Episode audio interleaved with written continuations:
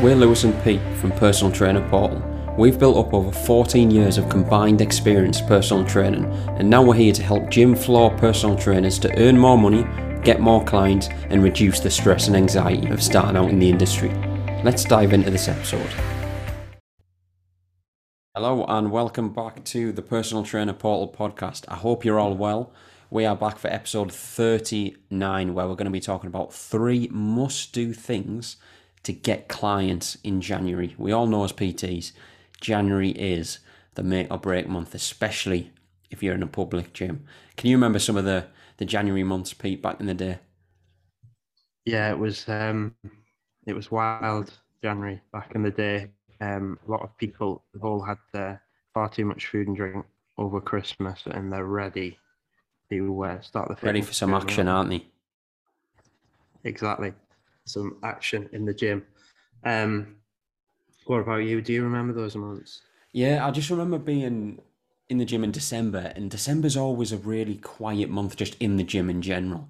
Like, I don't mean just mean client wise, I just mean if you're working in a public gym, there's not as many members around.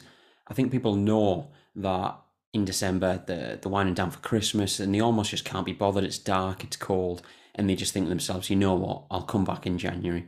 And then all of a sudden, once it hits the first week in January, I just remember the, the whole of the gym floor being absolutely manic with people. When you're trying to tra- train clients, you can't get on certain machines. You, you plan your whole session for a client and you, you end up doing your whole session in reverse. I remember times like where I might have a, I don't know, squats to start on with a client. And then I'd have to go to the last exercise, which I was doing with them, and do that first because everything was taken. The gym was so busy, especially within the peak time of like what was it, half five to eight o'clock in the evening. Yeah, I don't know if you remember back in the day when we started. Um, I was a clipboard wanker. Um, oh, you were, were I do remember that actually. But, you have the pen behind your ear and everything. Exactly, exactly. Ready to go, ready to to write down the number of sets and reps. I do. I totally weight they're on. Um, but yeah, old I think school. I was yeah, PT school was old school PT school for me. But um, I t- you, I mean, you're laughing now, aren't you, at that? But that clipboard came in so handy on a Monday night in January because you'd literally just bagsy your equipment. I remember your clipboard. tactic, yeah. So clipboard would just get placed on the next machine, and it just meant you were always ready to move on to what you needed. You ready unless someone touched it and and removed it, and then you're like, "What are you doing?" Yeah. then you'd have to put the pen and the clipboard on then. Yeah. And then you were all right. I, I, that was the only like it was great for getting clients January because there were so many new people and you knew people wanted to be PT'd. The only problem was when you were PTing in those peak times, as as I just said, because you knew that if you were PTing someone in peak time, it was just carnage. You you had to like you know, you had to, when you were training someone on a certain machine, you had to be looking over at the next machine and you couldn't fully focus on what they were doing because you were looking at the next machine to make sure that it was free. So that is one thing I do remember about January that if you were training someone in peak time, you know, it's uh, it's just a wild ride, isn't it? Really, full of people. I think the other thing as well is because you get so many new people in the gym that probably haven't been to the gym before yeah. or worked out like a lot of new beginner uh, beginners, should I say, um, they're not really sure what they're doing either. Um, yeah. So then that slows it down as well, doesn't it? But quite often you'll get those people in Feb, won't you? Because they've probably tried for a month, and then like, yeah, this is harder than it looks. I'm not getting any results, and then they'd probably approach in Feb as well. Yeah. So I think it was January and February, really, wasn't it? Yeah, yeah. yeah. yeah. So Anyway, today we want to talk about the three must do things for you in your personal training business if you want to accelerate your PT client growth rate. So, I want to talk about three things. The first one, I'm going to go ahead with learn a conversation template and set a goal of total number of people to speak to. So I'm going to break this down a little bit. When I say learn a conversation template, I mean to the point where if you see someone, we speak about this all the time, if you see someone on a machine and they clearly don't know what they're doing, make sure that you know that when you go up to that person to try and help them, you know in your mind what you're going to say.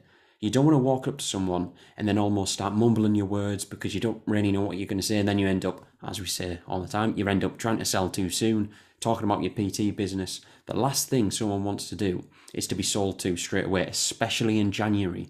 Yes, people don't know what they're doing, and people want to get you know to their end result, but they just want to go to a gym and learn the basics first.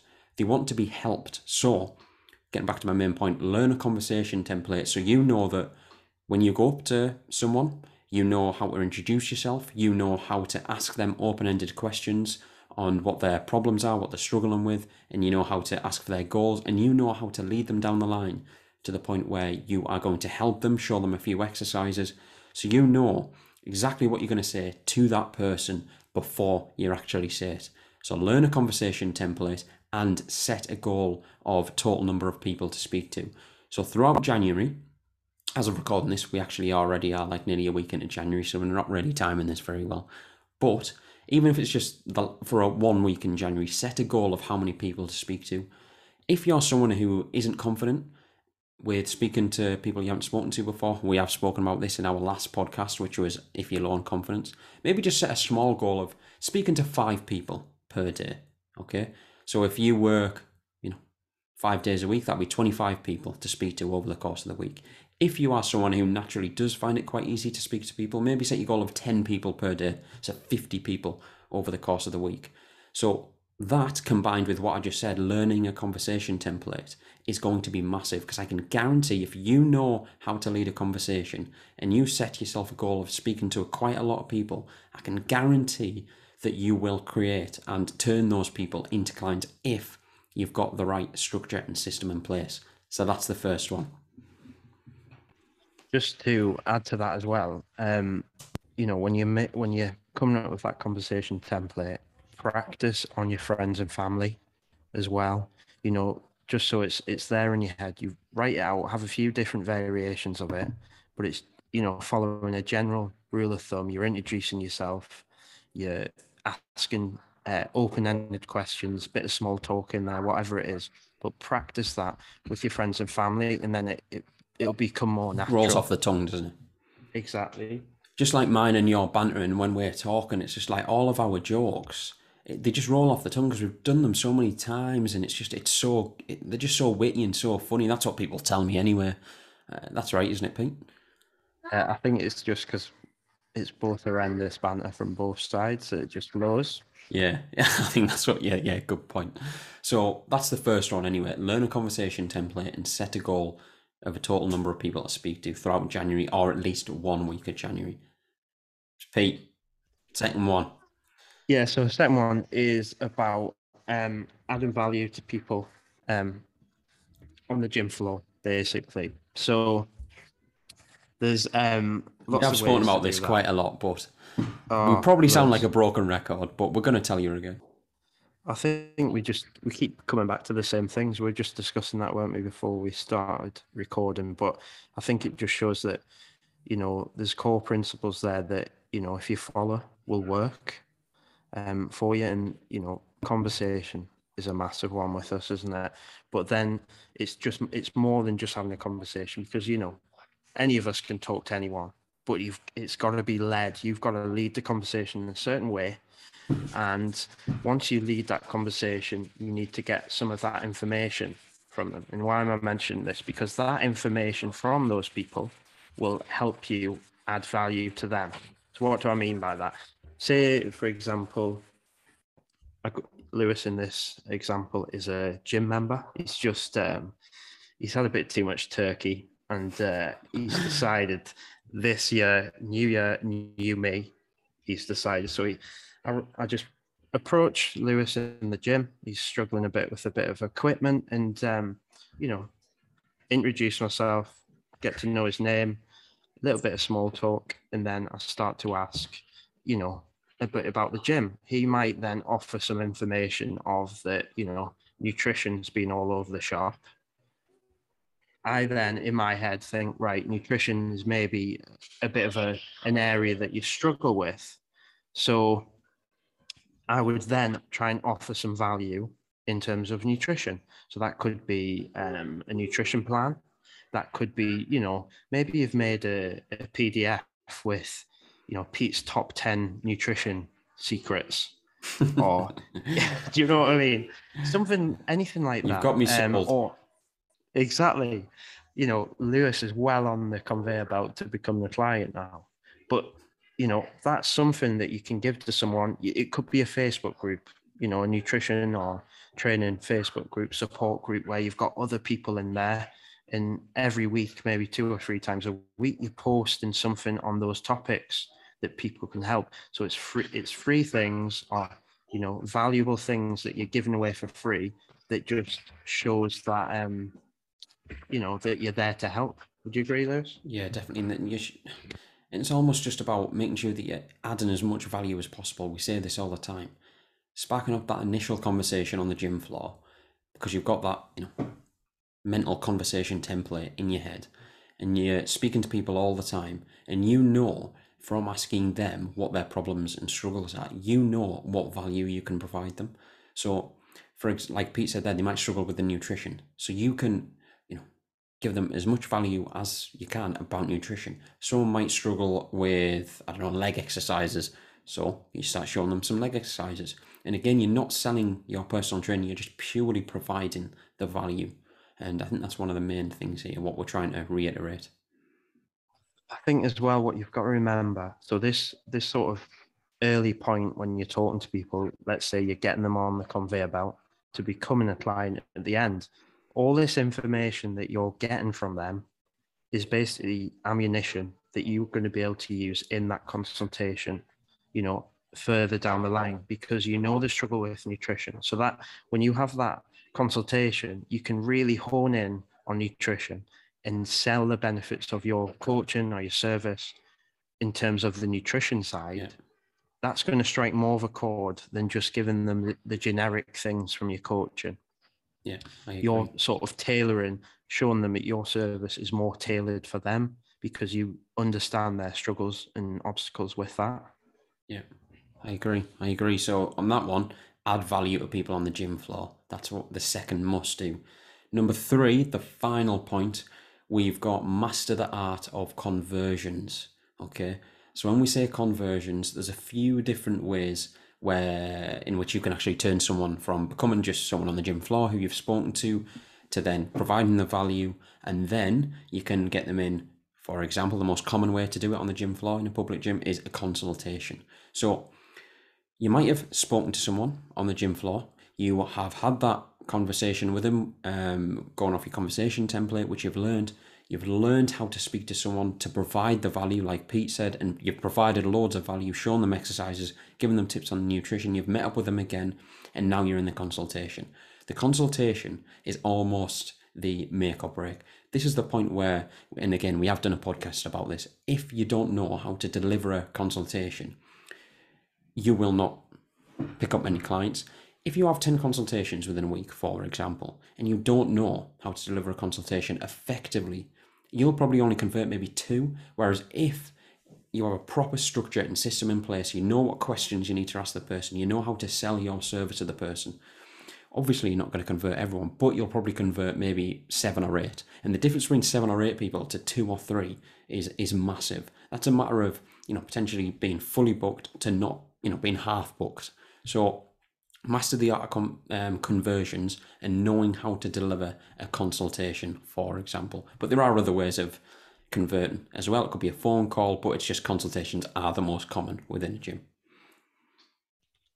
I think with this as well, what you need to, um, well, what we need to discuss as well with the um, consultation is having some systems and and um, you know structures in place. Whether that's a, a consultation form that you have, that could be like a, a loose sort of questionnaire. We're not talking about a PARQ for when you're finding out, you know, if they've got any illnesses or ailments. We're talking about, you know, big open-ended questions. What are their struggles? You know, what's their training experience? What have they done before? What's not worked? What might have worked? Things like that. If you can have sort of a loose structure, so it means you're covering the correct questions every time you do a consultation, you'll get m- more familiar with it and you're less likely to miss something. And if you, if you're sort of taking note of what their answers are, you can then feed that back to them at the end of the consultation. They're more likely to think, right, this guy's got me or this girl's got me. They know what I'm about, what my struggles are. So it I think with consultations quite often you think, you know, if someone's good at talking to someone, that you would probably good in a consultation, yes and no, because you can be good at talking to someone, you know, but if you're not leading it, like I mentioned on the first point, if you're not leading that in a certain way and, and asking the right things and, and trying to get them to an outcome, the outcome is to take up coaching with you, then you know it's just like a conversation. It's not a consultation. It would just be a conversation. So you've got to remember you're trying to get to the end point where someone's going to sign up with you. I think as now, well, what, like a, consult, a consultation is almost like the sales process. Like that is where you're selling essentially. The other stuff we've just spoken about, like when you're speaking to people on the gym floor, when you're having that initial conversation, and when you're giving them value, you're not selling there. You are providing value. You are bringing them into your world. You're building that know, like, and trust. But the consultation is almost turning into more of that the sales part of it. And you can be great at talking to people. You can be amazing at the other part. But if you don't know how to turn your um, conversation skills into knowing how to sell, you're not going to pick up many clients. So it's mastering the art of both. I think as well, just to cover that. So I'm sort of, I was saying there, you've got to have, you know, some some questions that you would use in every consultation. Although it's important you have those generic questions, you've also got to tailor it, haven't you? Yeah. So that the person in front of you, you know, you're tailoring that consultation. You're you're trying to meet their needs. Like yeah, that's I agree with that. something that I often would do is is you know when you you telling them the feature, you don't want to just tell them the features of your coaching. Yeah. You know, because most coaching one session a week, nutrition plan. Yeah, you know, this everyone's sort of selling the same thing. That you can't, you know, reinvent the wheel. Do you know what I mean? The the wheel's the wheel. PT's PT. There's ways you can change it and, and modify it a little, but the the sort of the bones of it are going to be the same. So a great way to sort of mix that up a bit is every time you mention a feature of that, you you would follow it with as that, and then you would say as that would help you with let's say it's nutrition. I offer a nutrition plan as that will help you with an area that you're struggling with if you can then relay that to them, why that would help them, you know, not Joe Blog, everyone in the gym, the person right in front of you. I think that shows that, you know, it's more tailored and it's going to help them rather than them just going online and, you know, jumping on a, I don't know, a generic sort of training plan, you know, that we won't name names, but, you know, think that's the difference, isn't it, there. between like structuring your consultation to the person as well.